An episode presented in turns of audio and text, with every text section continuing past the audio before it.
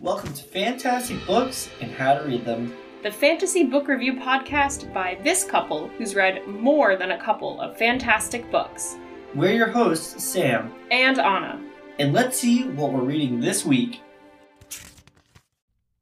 Welcome back, fantastic listeners. This is Sam. And Anna, and we have a very fun mini-sode planned for today. Do we have any announcements before I tell everybody what we're talking about? Uh, yeah, we do have a couple announcements on the way. Um, first thing is this is finally the first episode Anna and I are recording on the new equipment, just the two of us.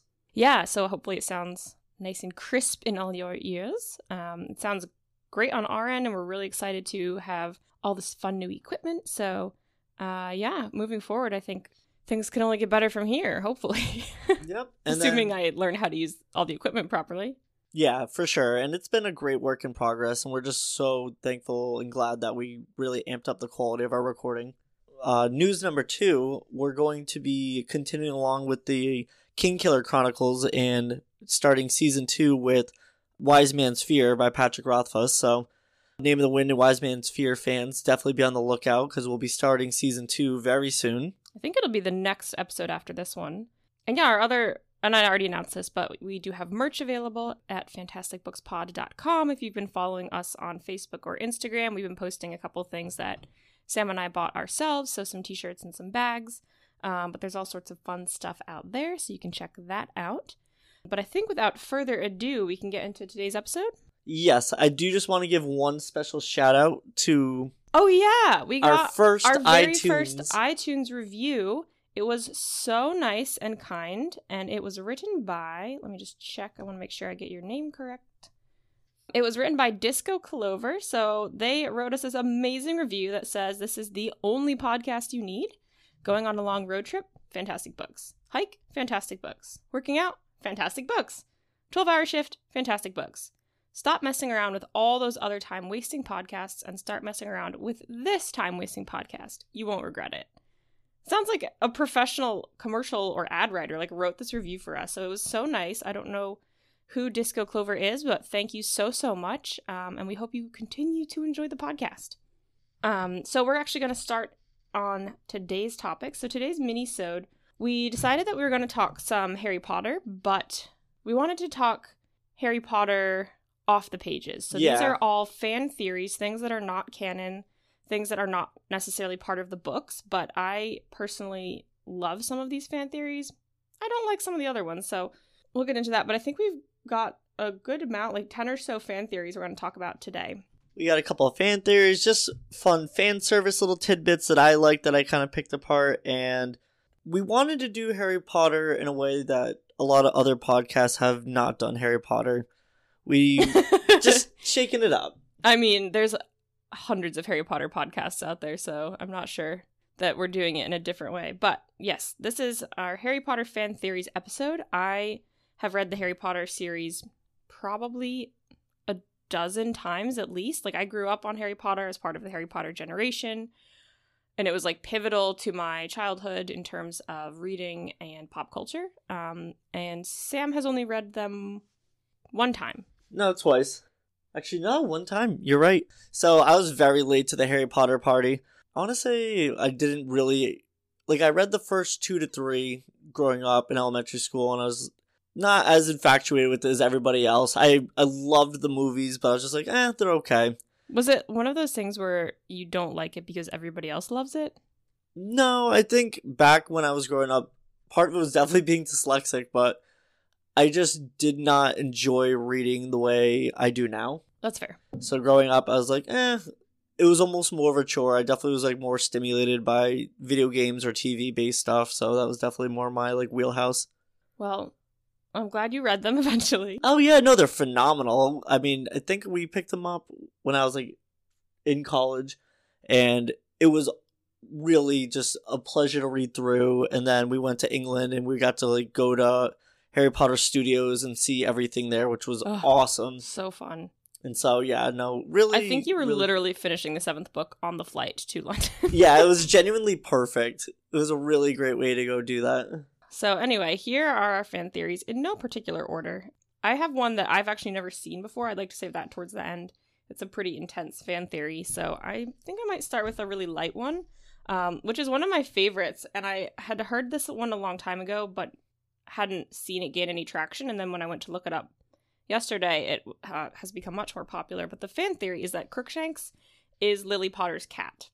So in book seven, Harry, well, he's hiding out at Grimmauld Place with Ron and Hermione, goes through um, Sirius's room and finds a scrap of a letter from his mom to Sirius. And in it, she's thanking Sirius for sending the toy broomstick to Harry for his birthday. And like mentions, oh, Harry loves it so much he was zooming around the house and almost ran over the cat. So we know that when Harry was one, just about, the Potters had a cat. And while reading this letter, Harry wonders if the cat survived the attack from Voldemort on his family and like kind of vaguely is like, I wonder where that cat is now. And the cat would be, I mean, if it was a brand new cat when Harry was a baby, it would be 16, 17 years old, which is totally in the realm of possibility for a cat. Um, cats live to be about 15 to 20, so that's not unheard of. And then in Prisoner of Azkaban, when Hermione buys Crookshanks, so this is like the first time Crookshanks shows up, the owner of Magical Menagerie, the pet shop, says that he'd been there for a long time. And at this point, as I was taking notes, I was like, oh, maybe. Because you know how, like, uh, Hedwig and other animals in the Harry Potter series are kind of sentient and, like, know stuff. Like, they're smarter than regular pets. Oh, absolutely. And Crookshanks is definitely one of those, like, pets that are a little bit a step above. They, the way they interact with people and the way they, like, think is definitely more than just like an average animal. Yeah, so I was like, oh, maybe he recognized Harry's scent on Hermione, and that's why he warmed up to Hermione enough for her to adopt him. And like you said, he's really smart, and he recognizes Scabbers and Sirius in his dog form like right away. So, because like throughout the entire book, Crookshanks keeps trying to hunt down Scabbers, so he knows something is weird about him, and he does recognize Sirius as the black dog, and like helps him get into the Whomping Willow, and like Harry sees them running around together. So there's good reason to believe that like Crookshanks has interacted with these creatures before. But as I was researching this fan theory, this is strange to me, but on Pottermore, apparently Crookshanks is something uh, called a Kneazle. He's part Kneazle, which are creatures that look like little lions, and they can solve problems and can recognize untrustworthy people. So, what I think happened here is fans made this great theory about like Crookshanks being from Harry's like childhood and past, and instead J.K. Rowling was like, no, he's so smart because he's this part magical creature. Yeah, and kind like, of covering her tracks, and a lot of the stuff that came out on Pottermore, I think, is from J.K. Rowling is trying to her to cover like plot holes and small pieces of the plot that people wanted to know more about, and sometimes I think they fall short of the mark. But I love the fan theory that like Crookshanks is Lily Potter's cat. It's like a, such a low stakes fan theory; it wouldn't affect the plot in any way, and it would explain this connection. And just like for Harry to have something from his past, I think would be nice. It's not like he has any memories of the cat, but I think it would be really cute if Crookshanks ended up being his family's cat. Although Crookshanks and Harry have no connection to each other in the books at all. No, but I don't know. It's just like a nice little like hat tip where it's just like something nice and something for the uh, readers to enjoy. Right. Um, fun fact Crookshanks stayed at the Burrow during book seven. I did not know this. Um, I always kind of wondered where he went and potentially, hopefully, uh, was reunited with Hermione afterwards. Aw, hope so. Do you have a fan theory for us now? Yes, I actually have a really interesting one that I never considered until I read the theory on, I think it was Reddit. So the theory is that one of the reasons the Dursleys treated Harry so poorly is because he's a Horcrux. I love that theory. It makes Oh so much God, sense. So cool. because well i mean they seem like terrible people anyway but i think it makes so much sense given what we know the horcrux does to ron harry and hermione in book seven when they're wearing it and like how much ron is affected by the presence of the horcrux so if you grew up especially dudley grew up constantly surrounded by horcruxes like a horcrux in harry it would be such a negative thing Oh yeah, and I think it's just I think it's more than the resentment of the Dursleys taking Harry in due to the fact his family were wizards and murdered. I think yeah, they are kind of like terrible people, but I think Harry being a Horcrux definitely influenced their behavior towards him. Because there's no reason to be like locking a child under the stairs for like twelve years unless like he's he's really like giving off a bad vibe. Yeah, and like even if you didn't like his parents, there's no real reason to treat a child like that. And like they have a child who they dote upon, so it's not like they are just cruel to children. Yeah. So I think it makes sense that like the the negativity would affect them. Although But then it's like, you know, the common rooms at Hogwarts when he stays with Ron and Neville and Dean and yeah, like wouldn't and we see how much Ron is affected by the Horcrux in book 7. You'd think that all the time he spends with Harry would make him really grumpy, which I guess sometimes it does, but it's played off as more of Ron being jealous of Harry because he's always second best. Or maybe Horcruxes have a stronger effect on muggles because they're not used to being around magic. Maybe? I don't know. Either I mean, like I just- just said, Ron is like severely affected by the Horcrux in book 7. Yeah. He turns into Dark Ron. Yeah, Dark Ron. Um, yeah, I mean, there's definitely holes in that. It makes a lot of sense for like the first eleven years of their lives. They're all around Harry, or like the for the first eleven years of Harry's life, he's all around the Dursleys, and Dudley has grown up in the presence of a Horcrux all the time. So I can see why that would affect them Yeah, it's definitely like prolonged exposure. For sure. There's no. uh, Like yes, they are a plot device, and J.K. Rowling tends to write characters in extremes, but there's absolutely no reason for them to behave the way they did. Like, sure, Petunia was mad at Lily for like being a witch, but I feel like that's a reconcilable difference. Oh yeah. And I have no idea. I would assume James and Vernon would not get along with each other, but like, you would just kind of be civil. You know, it's family. Yeah. So, I don't know. Like, if you inherit a baby, it's not like the baby did anything wrong to you. Yeah, it's not like, ah, a baby. Let's lock it under the stairs for 10 years. Like, Also, he was a baby when they first got him. Did they just like leave him in dirty diapers and forget about him and like Yeah. not like it? It's more entertaining in the fact that like when Harry's eleven, he lives under the stairs and he has to like cook breakfast for them. But like, how did that develop? You're four now. It's time to do your own laundry. Like, Like, it's four. You're four now. Make my bed. make my food. Like, it doesn't make any sense. ah, yes, the child servant. so sad. Very So sad. sad. Well, Harry, you did it. You grew up. You overcame. Shockingly, everyone's always like, Harry's such a noble boy, especially Dumbledore is always like, Harry, you grew up to be so good. And I'm like, there were so many opportunities for Harry to turn into a horrible person because he Yeah. suffered years of abuse. And you kept making him return to the Dursleys every summer without explaining. And he has like no parental parental figures in his life. Like this poor kid. I know. And then something that we always talk about when we watch like the books or watch the movies or read the books is um how when Harry interacts with so many people who knew their his parents Yes. and never bring it up. Yeah, like Lupin, you were literally best friends with Harry's dad, and you see this poor, like, 13 year old kid, like, not really knowing anything about his family or his parents and having no kind of connections besides his two best friends who are also 13. And then you take months to be like, oh, yeah, we were family, essentially. Like, I was so close with your parents. That's not cool. Why would you keep that a secret? Literally. And then it's like, nah, let's just play with this boggart instead. Like, bro, come on. Like, poor Harry knows actually nothing about his parents. I know. You think you could be like, let's have a one on one. Your parents were great. I was their best friend. Life's rough. How you doing? Like, what's up? Yeah, the only person who like hooked him up was Hagrid with that photo album in book one, and Hagrid only was able to do that because he reached out to all of Harry's parents' friends. Like Hagrid w- wasn't super close with Harry's parents, it sounds like, No. but he still came through for Harry, and nobody else did. So Classic dad Hagrid. I know.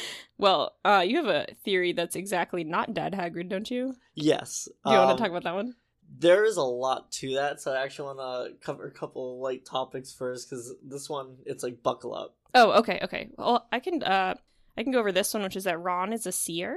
So I think this one's actually a really funny one, especially because Ron kind of stinks at magic. He's not good. He and Harry like put no effort into learning, which is weird. If you are your destiny is to defeat the Dark Lord, you'd think you'd try to learn something useful.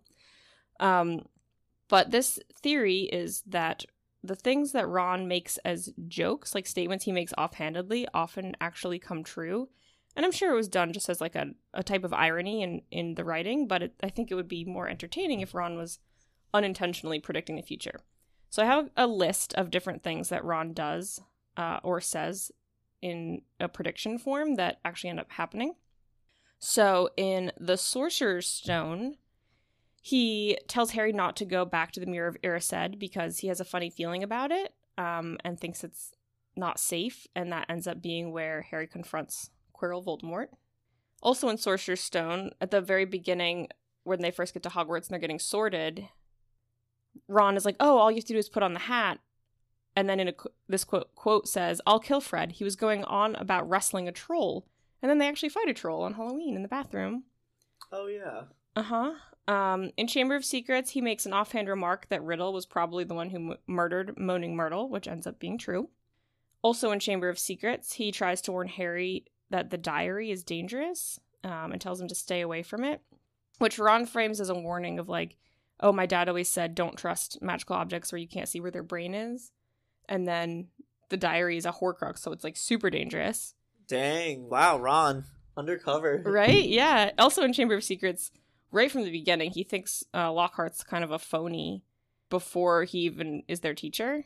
You can remember they go to the bookshop and his mom's like, "Oh, Lockhart's so cool." Yeah. And Ron's like, "This guy's not what Yo, we think calling he it is." out. Yeah.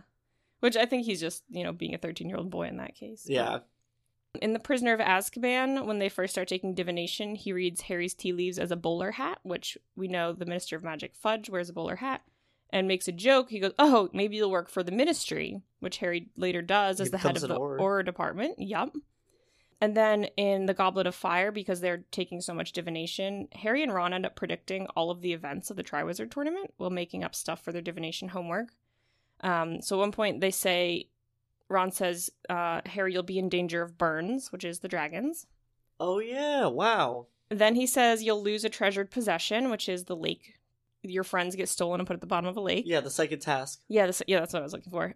And then another prediction he makes is that you'll get stabbed in the back by someone you trusted, which is Mad Eye. Wow. Yeah. Wow. Um, also in the Goblet of Fire, he makes remarks about Barty Crouch Sr. dying uh, before Barty Crouch Sr. actually gets killed.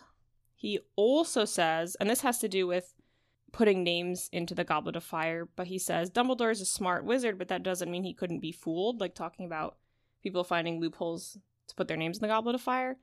But then um, Dumbledore is fooled by Barty Crouch Jr., who's masquerading as Mad Eye.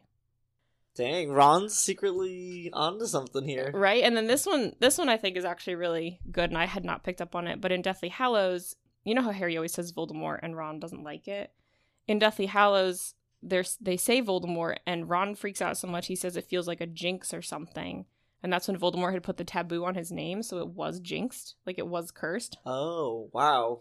yeah I didn't even think about there that were there were part. some more examples. I uh, saw online i didn't write all of them down but those were kind of like the top ones where potentially ron is accidentally predicting the future just by making jokes like not even trying That that would be his like lot too. It's like so casual, he doesn't even realize it. right and it's like not anything important Yeah, but that's it's funny because at least the way J.K. Rowling writes the Weasley family is like every member kind of has a little something that distincts themselves from their siblings, and like they have like an edge card or something cool that like they're good at. yeah And so Ron's always so frustrated because he's like, "Oh, I'm just Harry Potter's friend. I'm like the second best. I'm not like I have no identity as far as like my skill set or what makes me unique." Hmm And the irony of him being a seer and he can't see it. also he like hates divination so like Yeah. he's good at the one thing he hates that's so funny Yeah, like I feel like that's the ultimate Ron Weasley like thing. yeah yeah it definitely is i know he gets such like a dink lot in life like he gets so he's such like the worst end of the stick Yeah, but I love the irony. Like I can't see that I'm a seer. It's so good.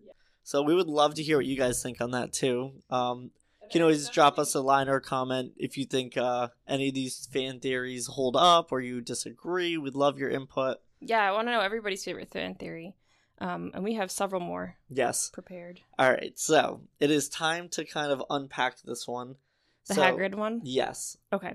So this, uh, I have no ownership on this fan theory. It's actually um through a Reddit thread through uh Woof, and I feel like that's literally a dropping like this theory down like Woof, like it's got some weight to it. Ooh, okay. So Give it to me. Yeah, you said like you read this for the first time the other day, yeah, and I'd never heard it. so the the fan theory is that Hagrid is a Death Eater. So I'm so sad by this because I love Hagrid. Like I think he's one of the characters that is like true to his word, like and is true to himself and to Harry throughout the entire series, and like never tries to like hoodwink Harry or anything. Oh yeah, like even Dumbledore, who's everyone's like he's the greatest, he's the greatest. In book five, like won't speak to Harry and keep secrets from Harry, and I feel like Hagrid is always cards on the table. So I'm interested to see how this goes. I know. In my opinion, Hagrid's always dad, and if he ever was doing anything, it would be through kind of like misguided, like good intentions or just being stupid. Like I don't think he's actually constantly crafting against Harry, but I just love the amount of detail for this, and we're just gonna kind of go through it step by step, just because it's really interesting. okay. So, we have uh, a bunch of evidence that dictates that Hagrid could be a Death Eater for Voldemort, and uh, some of the bullet points here are is that Hagrid could be a high-ranking servant for Lord Voldemort, and that he's secretly much more talented and a liar that he lets on. That he's secretly much more talented, and that he's been performing deep undercover like espionage and like witchcraft and sabotage behind the Order of the Phoenix and Voldemort, kind of like a double agent. He is pretty talented in terms of how he can do magic. Like I know he doesn't technically have a wand anymore, but using broken pieces of a wand to perform the magic that you would like to actually happen. Like think about in Chamber of Secrets when Ron's wand was broken and like he would try to perform spells and just something totally different would happen. So if if Hagrid's able to use pieces of a broken wand and we see him perform things like lighting a fire or Human transfiguration. yeah, giving which Dudley is- a pigtail, like those are very hard spells, and he does them with broken pieces. Like he's clearly very powerful. that, and he definitely does have like a disdain for the Dursleys and maybe by extension Muggles. He never really talks. I mean, he's so uh, much a part of the wizarding world. He never kind of enters Muggle society, but yeah, he hates the Dursleys. But I think it's more so because of the fact that they treat Harry like garbage. Yeah. But I can't see for this theory extending that to Hagrid doesn't like Muggles. Nope. And so when we have the book, the Sorcerer's Stone begin, we have Dumbledore and McGonagall meeting at uh, Privet Drive, and Hagrid comes in on Sirius's motorcycle, and he has Harry with him. And one of the supporting or plot points that you know build this is that Hagrid knew where to collect Harry, likely because Wormtail told him because Oh, Wormtail was, you know, the secret keeper for the Potters and knew where they would be, which led Voldemort to them. But if Hagrid, in this theory, was part of being a Death Eater, he knew where to collect Harry. Why would they be collecting Harry though? Like I didn't did did Voldemort go to the Potters on his own? I think so. So would anyone know that the plan backfired? Like immediately no one would know that, right? Well, there's this whole part about Hagrid might know the function effects of Horcruxes because he doesn't fully believe that Voldemort is dead like everyone else does. No, no, no. I I agree with that. I'm saying why would Pettigrew send Hagrid to the house to get Harry unless they knew that the spells had gone wrong? Right. I don't know if he was playing double agent. I'm not sure. I'm not sure. So this is a very long fan theory. It's like a ten thousand word essay. So to be completely honest, I am kind of doing a little bit of scanning through it. No, that's fine. I just was trying to get your opinion on a plot point. Yeah. Um. I don't know. I think what this fan theory is, although it's interesting, I think it's too much of a stretch for me to believe that he is like acting as a Death Eater. No, no, no. I, I agree with that. I'm saying on the night of Voldemort's downfall, how would anyone have known what had happened? Oh, like Like uh, his followers weren't all standing outside, right? And like, I don't know. I feel like he might have had at least one or two of his homies like at the ready. okay, I can understand that then. Yeah, and then like he's gone and the house exploded. Because and, then if Hagrid were a Death Eater, it would make sense that he would go get Harry. Because Yeah. otherwise, who the heck knows this even happened? yeah, no, I think they would have Voldemort would have had one or two of his followers with him that night because even though it's just killing a baby, he did have to take out Lily and James, and they're skilled, or like you know, wizards that are part of the Order of the Phoenix. Right. So maybe the Order of the Phoenix also had people posted. I don't know. Yeah, Interesting. definitely, Interesting definitely up about. for speculation. just like logistic wise like if if someone went to a remote house and shot people there Yeah, and then also died themselves like no one would know because like it's all hidden and secret away. So I was just wondering how they like news traveled so fast that people knew what had happened to Voldemort. Right. No, it definitely like It's it's not hit- part of the fan theory. I was just dissecting it. Yeah. speculating. But you're tr- you're right. Yeah, Hagrid does not believe that Voldemort is dead, Yeah. and everyone else in the wizarding world, I think, is nervous that he might come back. But for the most part, seems to act as if Harry has defeated him and Voldemort is gone.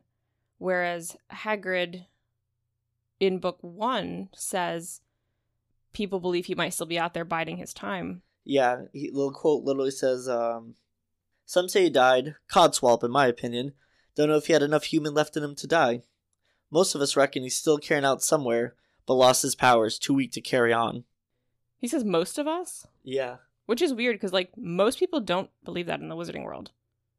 Exactly. So, if Hagrid knows that there's ways to continue to live without your body, then he has some kind of inkling of like the dark magics that would be Horcruxes, whether or not he knows what they are specifically. But yeah, that's another check in the Death Eater book. Yes. Oh, uh, Hagrid literally personally introduces Harry to uh, Voldemort, aka Quirrell, oh yeah, and Diagon Alley. So, that's true. I mean, and gra- when they go into the forest, like Hagrid leads Harry into the Forbidden Forest in book one, Yeah. looking for something, quote unquote. We're not sure if Hagrid knows or not, but then splits up and ends, ends up sending Harry right towards Voldemort by himself. yeah, so it's like another classic case of is he like the blundering idiot or is he like criminal mastermind?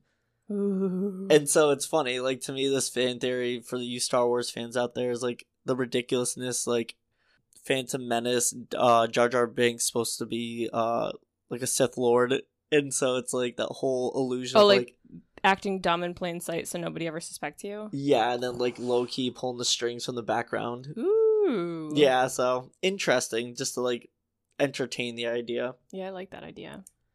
Hagrid also purchases a very conspicuous and easy to see owl for Harry. Oh yeah. So it's like anytime he's sending messages out, it'd be like, look for like the one white owl at Hogwarts.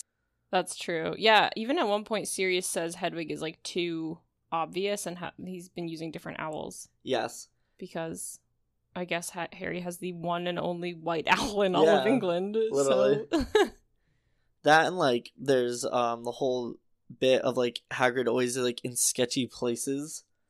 he's always like always sketchy- like Knockturn Alley or like got that uh dragon egg Norbert. Did he get the dragon egg at um the Hogshead? Yes. Yeah, he's always kind of in dodgy. And like yeah, he can take care of himself, but like yeah, he's always just seems like to be in like weird spots on his downtime. Very true. Also, he takes Harry to Vault 713, which is where the Sorcerer's Stone was supposed to be. Yes. So I don't know. I don't know if that's related or not. I just thought of it. I guess if I think through it, it doesn't make sense because if, if Hagrid were a Death Eater, he would have just taken the Sorcerer's Stone at that point. Yeah. Unless, oh no, I guess because if if Quirrell Voldemort needed to kill Harry when he came back, then Hagrid would have to lead Harry to to him. Yeah. Yeah, so I think it's more just Hagrid being completely misguided in kind of a bumbling idiot sort of way rather than being like a crafty genius. Yeah, I mean, I Um, don't even think he's like an idiot per se. I think he just is trying to do like do his job and also watch out for Harry as best he can. But like if you think about Hagrid too, he's been on his own since he was young and like grew up essentially being the groundskeeper and like he's kind of shunned from wizard society. So I think he's you know doing his best with limited resources. Oh, absolutely. And that's what I mean. Like I think it's him it's like naivete. A lot right, of it. right, right, right. I just have a big soft spot for Hagrid. Oh, so I love don't- Hagrid. I don't want to believe this fan theory. I think it's fascinating with like all the examples and like situations collected who um by this person. I think they really did a ton of research, so it's interesting to explore. But yeah, no, Hagrid. I personally love Hagrid. My favorite like supporting character in the books Yes. because he's just a heart of gold. He's flawed, but he just touches everyone's soft spot. How do you not love Hagrid? I know. All right. Are there more examples though? Oh, plenty. so, Um, there's that whole conversation Hagrid has with McGonagall and everyone at the. I think it's not the Boar's Head. It's the um The Boar's Head. The deli. the deli. Boar's Head is a deli meat brand. Oh, the Boar's Head. you yeah. mean the Hog's Head? Hog's Head. That's so funny. no, wasn't that one? Um, Oh, the three broomsticks? thank you. Three broomsticks. Yeah, they have a whole conversation where he's talking about uh Peter Pettigrew or um um Sirius Black being a traitor and killing the Potters inadvertently and just being way too loud and like everybody hearing and like all these things where there's all these circumstances throughout the books where Hagrid kind of inadvertently like shouldn't have said that, but like really loud. But they're in a private room when they're doing that, and the only reason that Harry hears it is because he sneaks in with his invisibility cloak, right? He's not like being too loud. I think so. I don't know. I don't know. I mean, lovingly, you are often always way too loud. Oh, I boom. That is my superpower. so I feel like if we were talking about a secret subject, like there'd be a pretty good chance that people would overhear us. Yeah. Someone doesn't know how to whisper. Nope, whispering is for fools. And I think one of the last ones we have here is um Hagrid apparently kept Voldemort's wand safe for 13 years. Wait, Hagrid had his wand? This is a little bit of a stretch actually. Well, that doesn't make any sense. We're just to cut that. wait a minute. Wait a minute. Back up. Please, please go into this is such a stretch. Okay. So, uh, Voldemort's wand, which Ollivander sold him when he was 11, was a yew wand with a phoenix core feather and the twin to Harry's wand. Yep. This is the wand he took to the Potter's residence to kill Lily and James. Later, we see Voldemort has the wand in his graveyard duel with Harry, where the cores connect in Book 4. Yeah, wait, where was the wand the whole time? Hagrid had it? Apparently, but there's no other evidence to support that in this. They just say that Hagrid had it? Yeah. That doesn't make any sense. oh, here it goes. Are they saying that when he took Harry? If the wand was left at the residence, the ministry would have acquired it when they searched the house to keep muggles from taking it when uh, Voldemort basically got annihilated by baby Harry. Right. Well, the the house was already secret from Muggles. Right, so when Hagrid arrives at Godric's Hollow, he finds baby Harry and takes the wand, apparently. That's what this theory is suggesting. That is illogical to me. I think so too. There's, there's a little bit of holes in here, and maybe I'm not reading this as carefully as I could, but I always assumed that Hagrid had to like so like this enormous accident happened and the Potters are dead, and I assumed that Hagrid had to go get Harry potentially because he was like the closest one, like physically. Like there was just like an emergency of like we need to get Harry out before the rest of the Death Eaters come. Like I I just assumed that for some reason all the Death Eaters would show up, and it seemed like there was kind of this urgency to get Harry out. So I guess I just presumed that Hagrid got in, got Harry, and was like, "We got to get out of here." And then Death Eaters came, and I assumed one of them had taken the wand. yeah. I don't know who, because Pettigrew ends up with it in book four, and returns it to Voldemort. That's probably more of like what happened instead of like Hagrid being the one to find it. What we're I was saying earlier is like when Voldemort came to Godric's Hollow to kill Harry's parents, he probably had one or two Death Eaters with him like stationed by. Yeah, And so when everything went down, I assumed one of the Death Eaters probably collected his wand and then eventually gave it to Peter Pettigrew when he was serving Voldemort when he came back. yeah. There's a lot of iffiness about like where did it go? Mm. Because all the Horcruxes were put into safekeeping. Yeah. by Voldemort. But like a, a wand for someone who's most people assume is dead is kind of a strange thing to like keep holding on to. Yeah. So, yeah, definitely kind of a patchy. We'll just have to suspend our belief on Yeah. on that situation. But very, I like this theory, yeah, it's in definitely terms of worth its a read. creativity, and the yeah, you said the article that this uh, Yeah, Reddit user wrote is really long. Yep, it's uh, by once again it's by Woomph. So go on Reddit, give it a read for yourself because it's it's really like an essay. It's very long, but We can post a link to it too. yeah, it's definitely interesting. It's worth a read. Huh. Huh, huh, huh. On a lighter note, and I absolutely love this. It's just classic Weasley shenanigans, but um, it's not even a fan theory. It's just something I wanted to put into the episode. But there's a part in book one where the Weasley brothers are throwing snowballs at Quirrell and hit him in the back of the head. oh a yeah, and turban. it's where Voldemort is. Yeah, so just essentially the Weasley Bros like snowballing Voldemort in the face is just my favorite thing ever. It's a classic Fred and George. Like I feel like that just sums up their approach to the world perfectly. Yeah, they're definitely I also love when they make their great escape in Order of the Phoenix and they leave behind that piece of the swamp and like Flitwick like saves a little part of it because he's like it's just really good magic. yeah, like the- like talent recognizing talent and respecting it. Yes, yes, yes, yes, yes. I think so they're good. genuinely my favorite characters in the books. well. They're kind of similar to you and your say, twin brother. yeah, it's me and if me and Elliot were wizards, like we would love like pulling pranks and just like hijinks and uh, yeah. it's awesome. Also, separate but great fun fact. I love that we read up somewhere that Flitwick was like the dueling champion at Hogwarts. Yeah, he's such like a powerful wizard and you wouldn't expect it, but he's the dueling champion of Hogwarts, which I think is so cool. And I think I must have been reading like book 7 and talking about like how powerful all the wizards were, like all the teachers were who were helping in the Battle of Hogwarts. But to have like the dueling champion and McGonagall who like activates all the statues and stuff, like that's so cool. Oh, it's badass. It's really cool. it's so cool.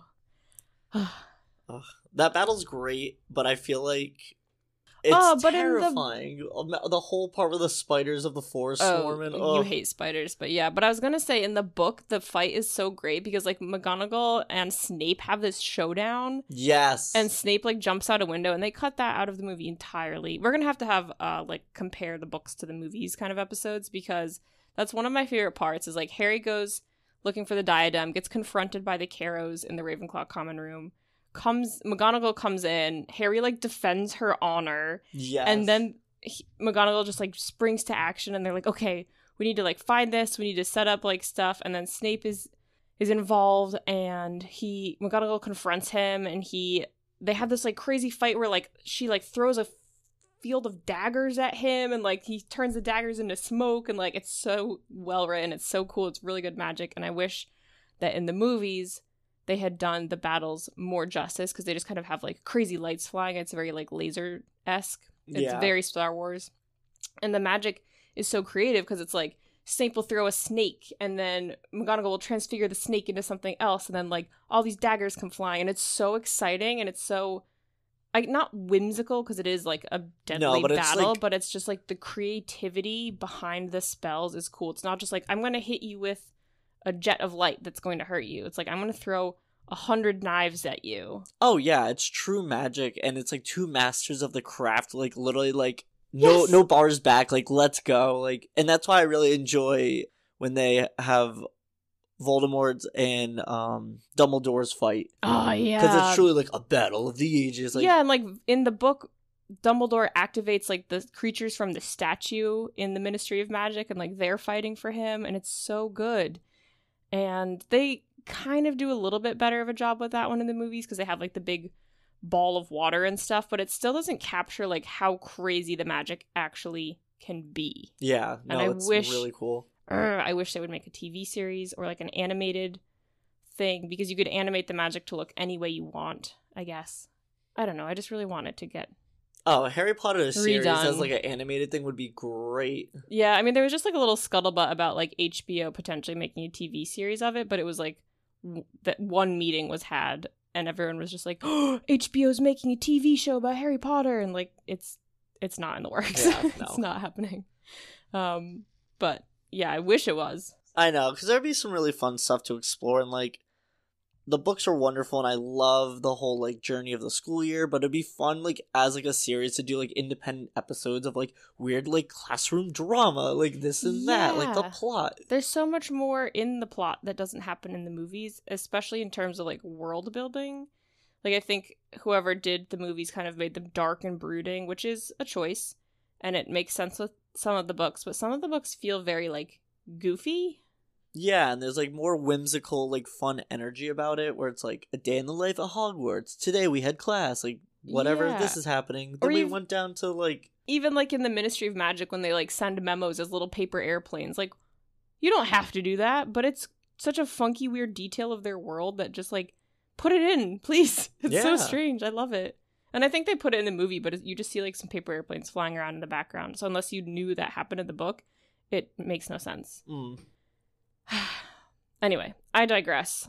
I wanted those movies to be so much more than they were. It's all right. There's always there's always hope.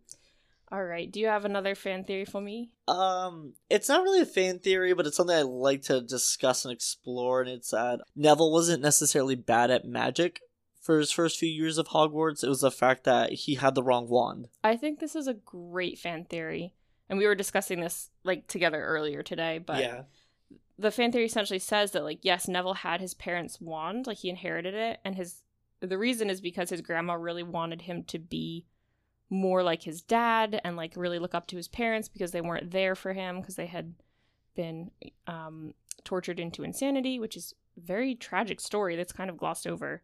it's horrendous, but it's also like the Ugh, sacrifice that for the cause. That little cause. scene where Neville takes the gum wrapper from his mom and like puts it in his pocket and takes it home breaks my heart every time That yeah, that whole scene. because his grandma's like just throw it away it's just trash and he's like no yeah, this ugh. is this is from my mom oh it's and that's so sad the thing. Like, I feel like Neville is the perfect like average person.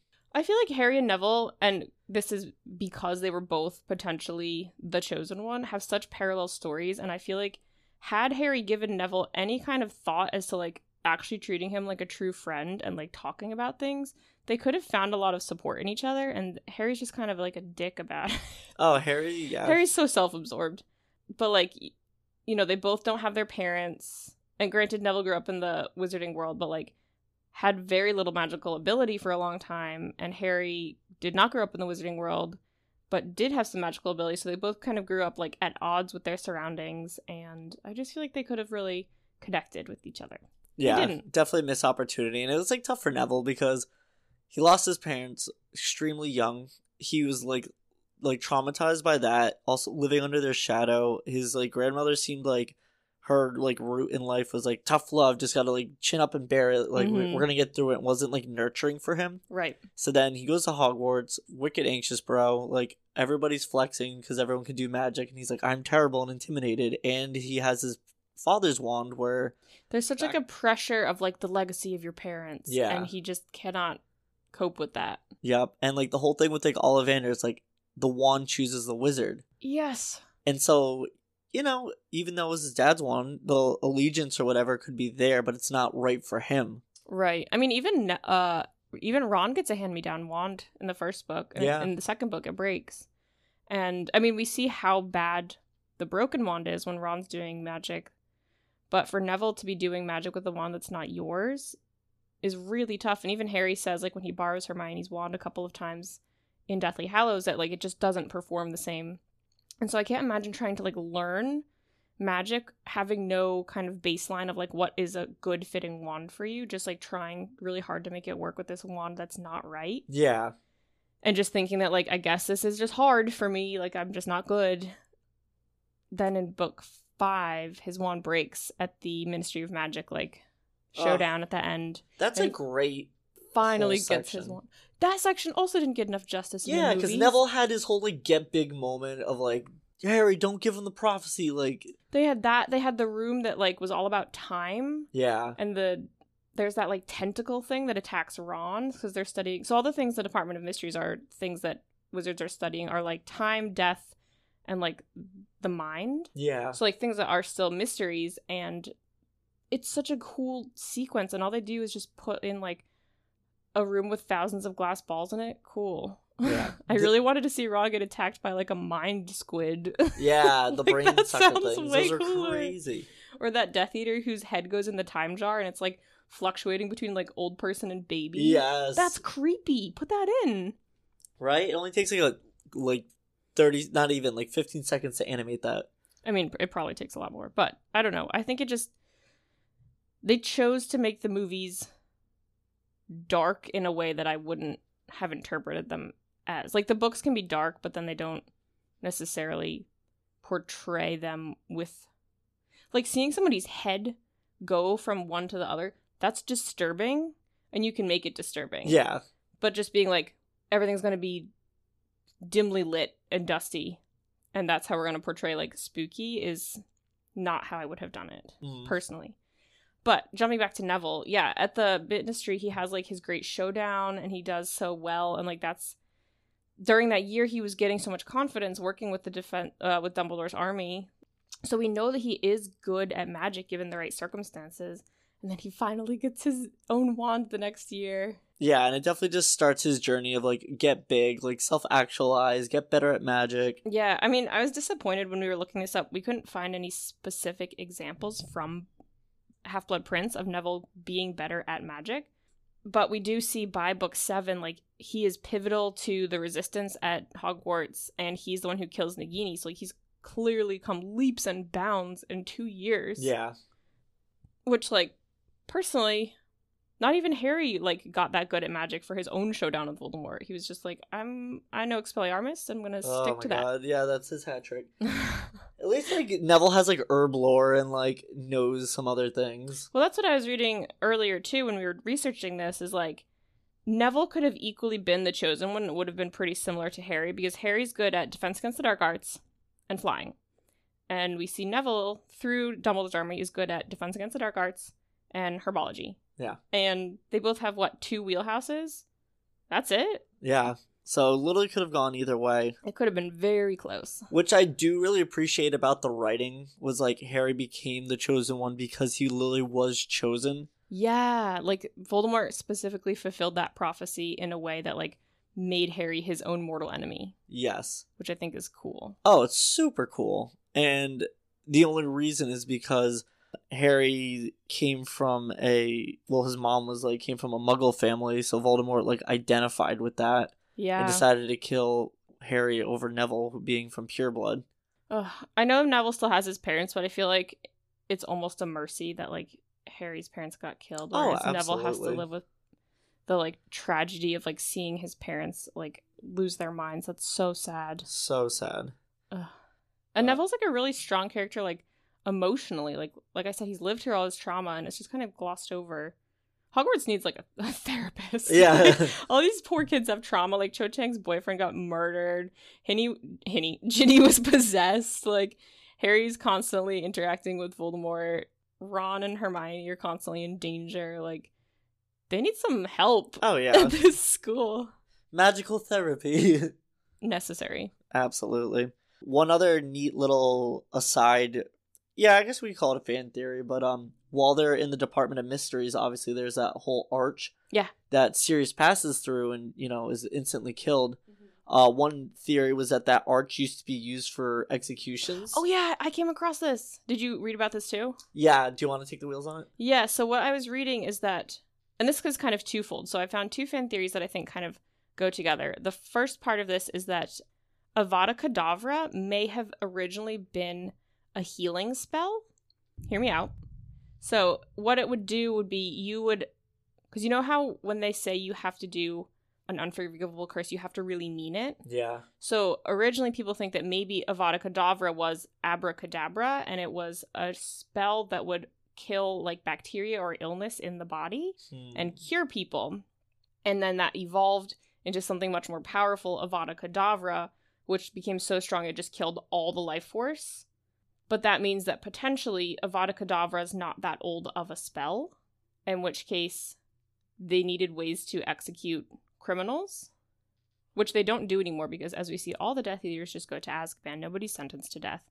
But when they're in that room with the Death Arch, Harry makes a note that it's got similar seating to the Wizengamot like courtroom, and that would indicate to me that like if people are being forced to be executed and go through this like archway, that like people are watching it as like a public execution kind of thing. Wow, that's really cool. So yeah, so it's potentially like used to be used for execution, and now execution is not allowed in the wizarding world.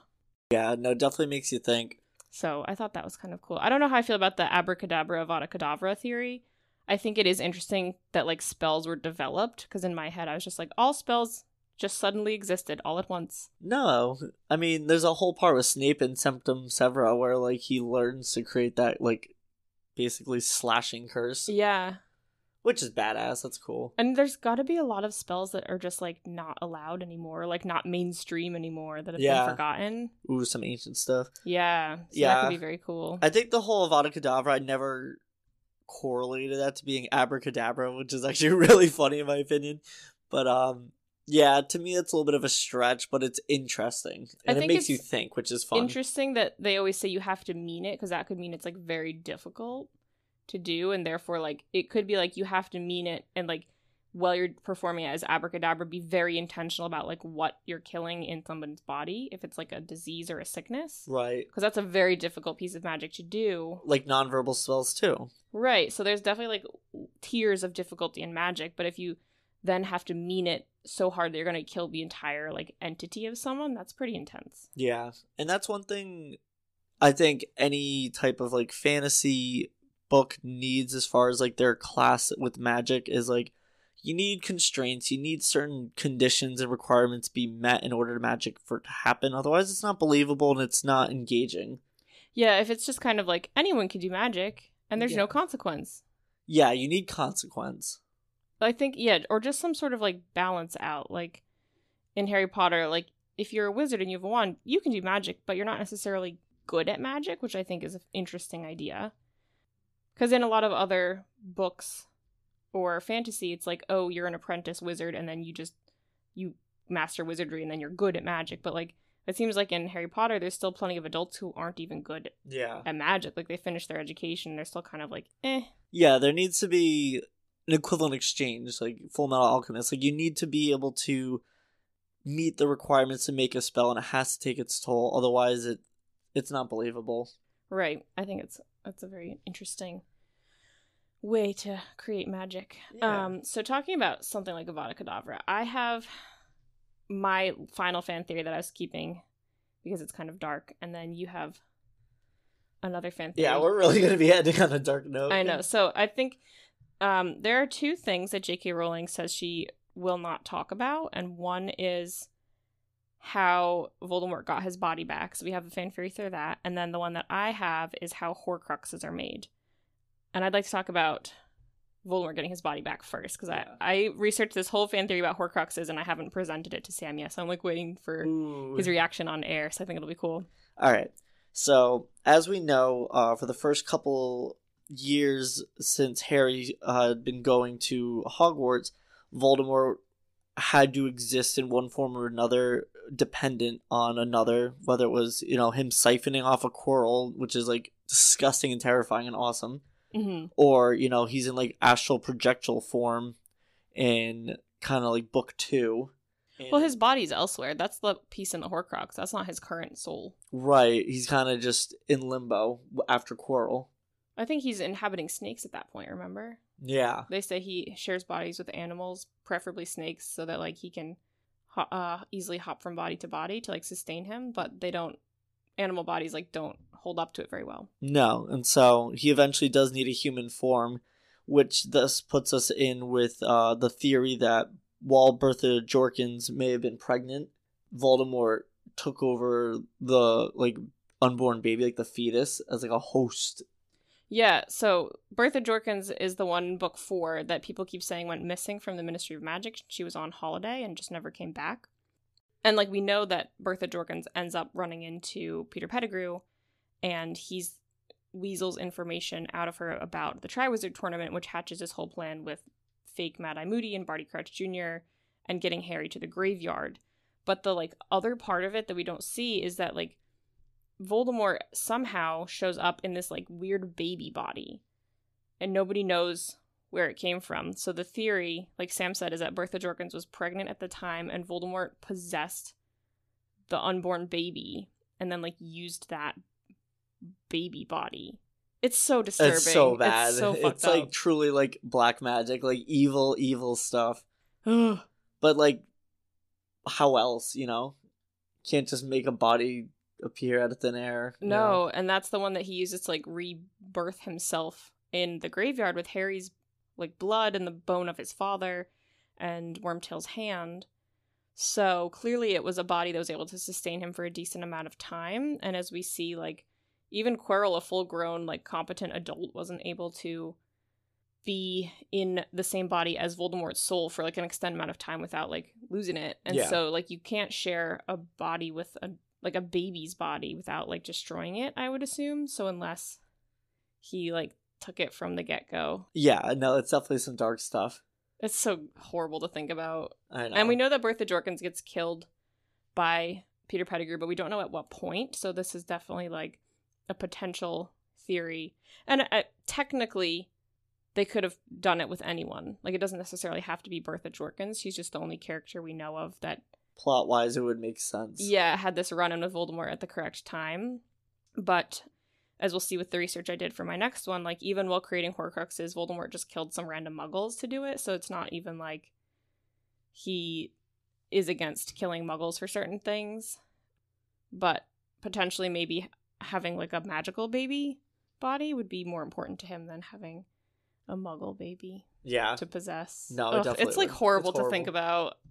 I really don't like. I mean, it, I mean, that's what makes him truly the embodiment of evil.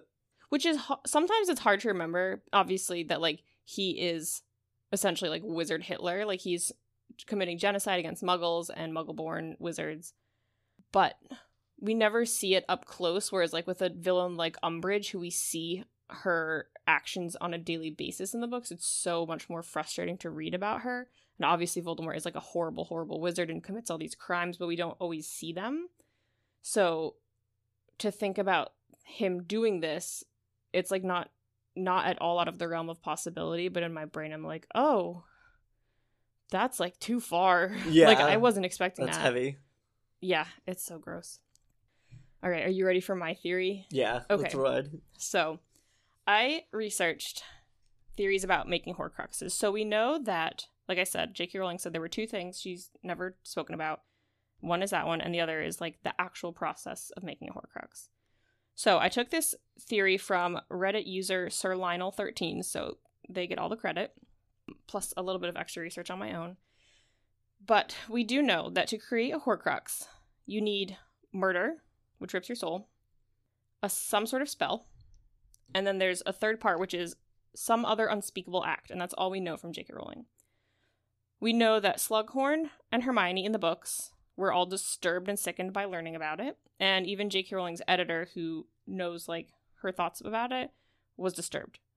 Wow. These three people, two fictional, one real, do not have this sickened reaction to anything else that occurs in the book. So murder, torture, um, genocide, like they're not as disturbed by those things as they are by this. So clearly Wow. it's something that had to have been different from things that occurs in the books and worse. So here's what Sir Lionel 13 thinks. They thinks they thinks they think oh, Gollum, they things. they thinks. Um, so they think that in order to make a Horcrux, you have to cannibalize your victim. Oh shit. So in uh in different societies and in different lore, cannibalism has been associated with gaining strength, power, or health from the dead, i.e., like eating a defeated enemy to absorb their strength. So potentially using like a necromancy spell on a piece of a victim's flesh that you then consume might be powerful enough to create a Horcrux.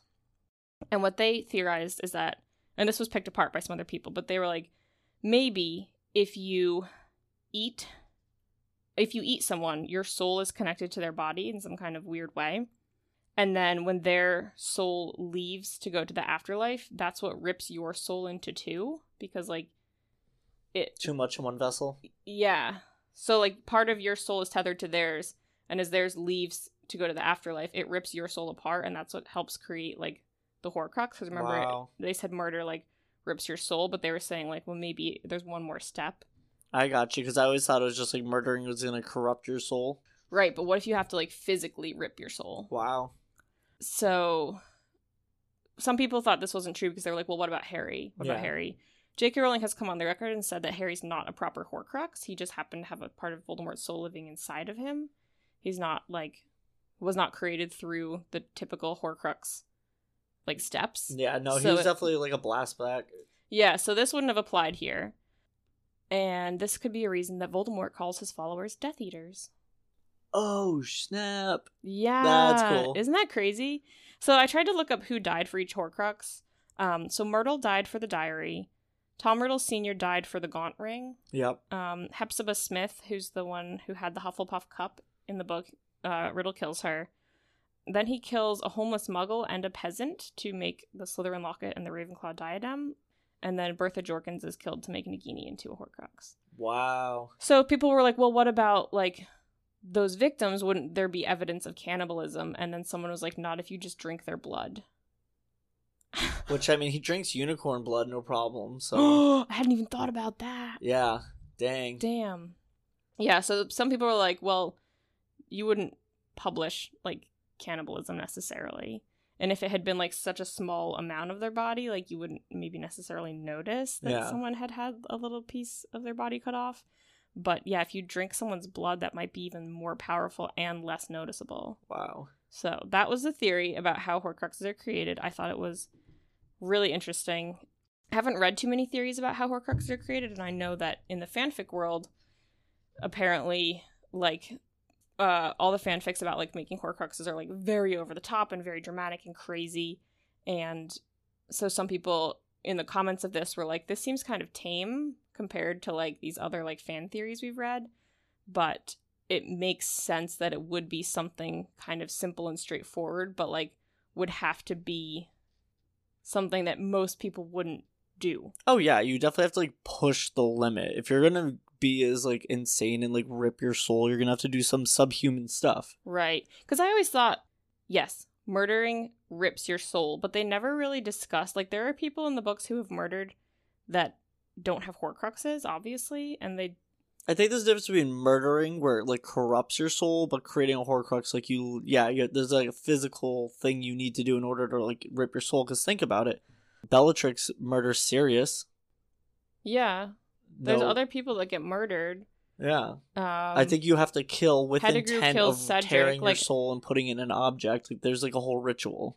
like wouldn't then like if if it was just the murder wouldn't doing avada kedavra like instantly rip your soul and then like wouldn't something weird happen like Yeah. off the bat i feel like if your soul is ripped you're gonna notice it's not like oh my soul got ripped and then it got put back together i guess i don't know Yeah, I think I think murdering definitely like corrupts your soul, and then like that's like step one. but like to actually like take part of it and put it in something else i oh, think that's a has whole to be separate. a whole separate process because otherwise anyone who murdered would probably just make a horcrux right Yeah. like if it automatically rips your soul you may as well just be like well I'm gonna take this and put it in here and there we go i'm Yeah. immortal now and like obviously we know murder is a horrible thing but not all murderers are cannibals so to like add this extra level of disturbing to creating a horcrux i think makes it wide Oh yeah. I think this is definitely like that next step you need to do in order to like go full swing. If you're gonna like Yeah. go to this Otherwise, like I said, anyone who's a murderer would just make a Horcrux. Yeah. And yeah, that's clearly not the case in Harry Potter. no, So that was my last theory. I thought it was really good. no, that's devastatingly awesome, and I think it really kind of expands the world and like the little details that we don't necessarily ever hear in the books or think about too too often. Right. Like I never really thought about the process of making a Horcrux. I knew it was probably just like some dark magic, but I never thought about what went into it. And that I read that and I was like, shit, that's so disturbing. Like I do not like ugh, just having to eat a person is so Yeah, So no, awful. it's a whole new level. I could not fathom doing that. So like to choose to do that, even in like a, a fictional setting, like to make a character a cannibal is like that is a choice. That is a choice. There's that is no heavy. going back. Yeah. And I feel like it would be something that Voldemort would keep secret, but like obviously because that does repulse many people. But it could be why he does call his followers Death Eaters as like a little nod to it. Yeah. Wow. Just hiding in plain sight. Yeah. Very cool. But those are all the fan theories I had prepared for today.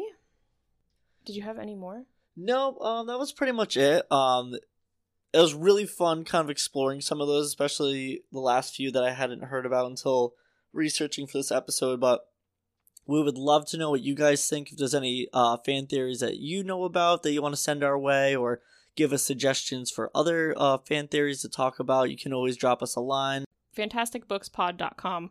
Yeah, you can check out our social media on there too, um, or even on our Facebook page. Just like share some fan theories right on there. That'd be awesome. But I think for our very next episode after this, we'll be back to Wise Man's Fear. So everybody get ready for that. And Until, then, happy reading. Thanks for listening. If you like what you hear, check out our website, fantasticbookspod.com. Or follow us on Instagram or Facebook at Fantastic Books Pod. Don't forget to follow, rate, and leave a review. Thanks.